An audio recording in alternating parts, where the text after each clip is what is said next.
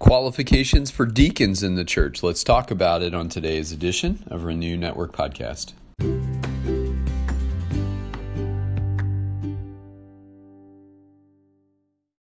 Good morning, my friends. Well, it's Friday.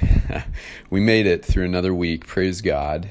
And we are continuing on today in 1 Timothy 3. Today we're looking at verses 8 through 13. And this is the section where Paul lays out qualifications for deacons in the church. Deacons are under shepherds. In many denominational structures, deacons are not ordained people.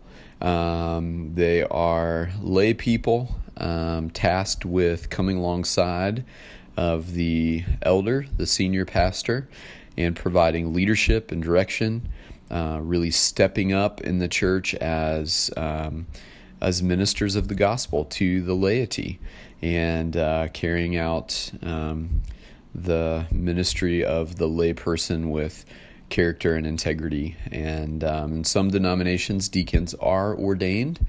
Uh, in the Catholic denomination and the Methodist denomination, um, these are ordained people who are uh, dispatched with the calling of doing the work of a deacon in a full time Christian ministry setting.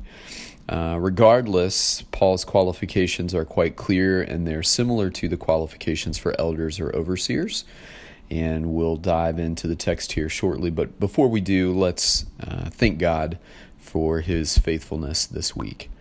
Heavenly Father, we love you today. We give you thanks that once again, as we come to the end of another week, um, we can look back, O oh God, and we can see your hand at work, and we give you thanks. You never leave us hanging. You provide us with every resource we need for this life, and we are so grateful. Father, as always, we come hungry and ready to hear from your word as we study together. So speak once again, send your spirit to lead and guide us through this passage that we might glean its benefit to our maximum growth and grace. We love you so very much, Lord, and we thank you again uh, for uh, leading us through this week and for all the opportunities you've created us for us uh, to be your witnesses in the world. Help us faithfully live into our calling as your followers. We pray in Jesus' name. Amen. Here is 1 Timothy 3 8 through 13. Deacons likewise must be dignified, not double tongued, not addicted to too much wine uh, not greedy for dishonest gain. They must hold the mystery of the faith with a clear conscience, and let them also be tested first. Let then let them serve as deacons if they prove themselves blameless. Their wives likewise, likewise must be dignified, not slanderers, but sober minded, faithful in all things. Let deacons each be the husband of one wife, managing their children and their household well. For those who serve well as deacons gain a good standing for themselves and also great confidence in the faith that is in Christ Jesus. Now, you'll hear a lot of similar undertones in the qualifications Paul lists for deacons. Uh, but there are some unique things in this one um, that are not listed in the qualifications for overseers. Primarily, I want to zero in on verse 11, where Paul says, in this category of qualifications for deacons, their wives likewise, likewise must be dignified, not slanderers, like so, but sober-minded, faithful in all things. Um, we don't see that statement in the section in chapter three, one through seven. Uh, related to the wives of overseers. We do see that here related to the wives of deacons. Now, deacons are lay people who are um, uh, called to this unique calling within the body of Christ.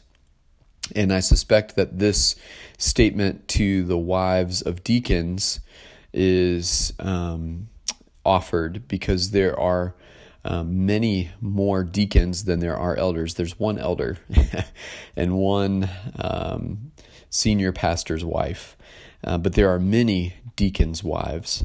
And if they let their husband's leadership get to their heads, you could see where there would be a lack of humility that might stir up dissension or trouble. Um, they might ride the coattails of their husband's leadership in a way that's that's divisive, um, that uh, is prideful or uh, conceited if they're not careful.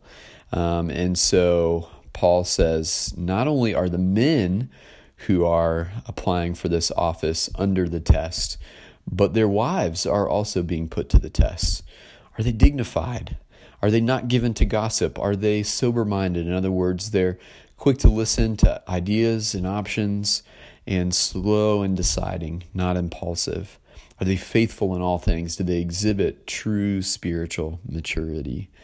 Um, apart from this uh, unique statement about the wives of deacons, much in here is similar to Paul's list of qualifications for overseers.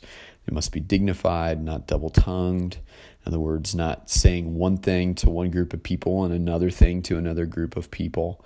Uh, that's the way to stir the pot. That's the way to create trouble within a group. Um, they're not addicted to much wine.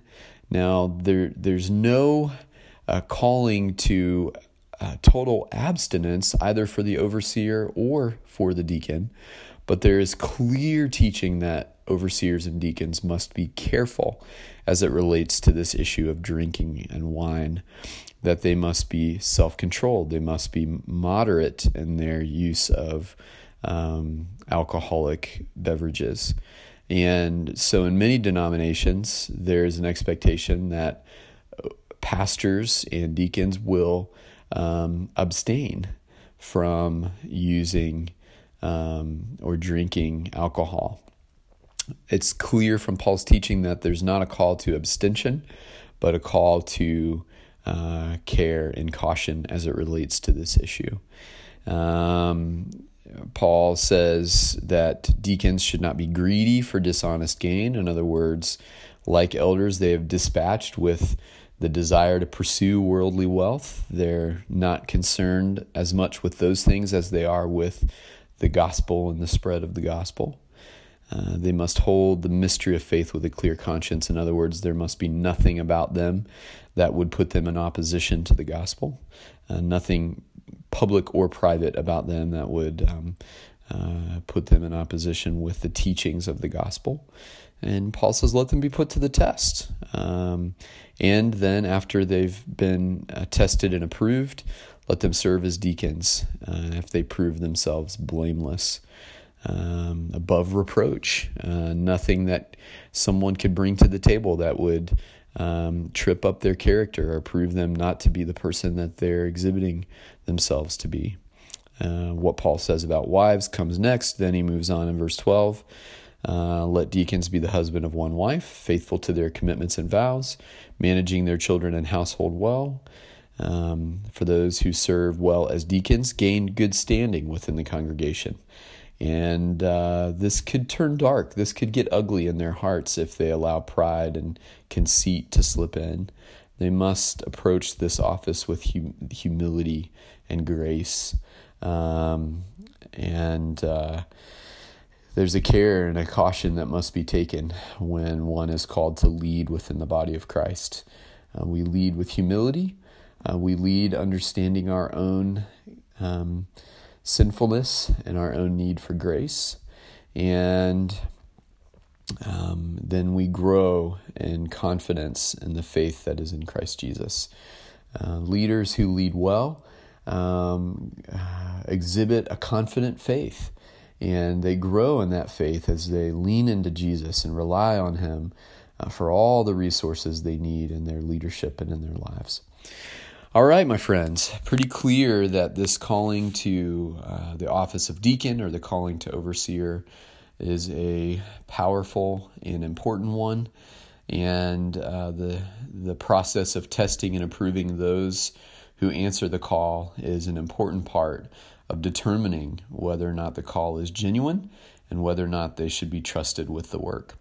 All right, my friends, thanks for taking time out of your day to study, and I pray that this has been fruitful for you. God bless.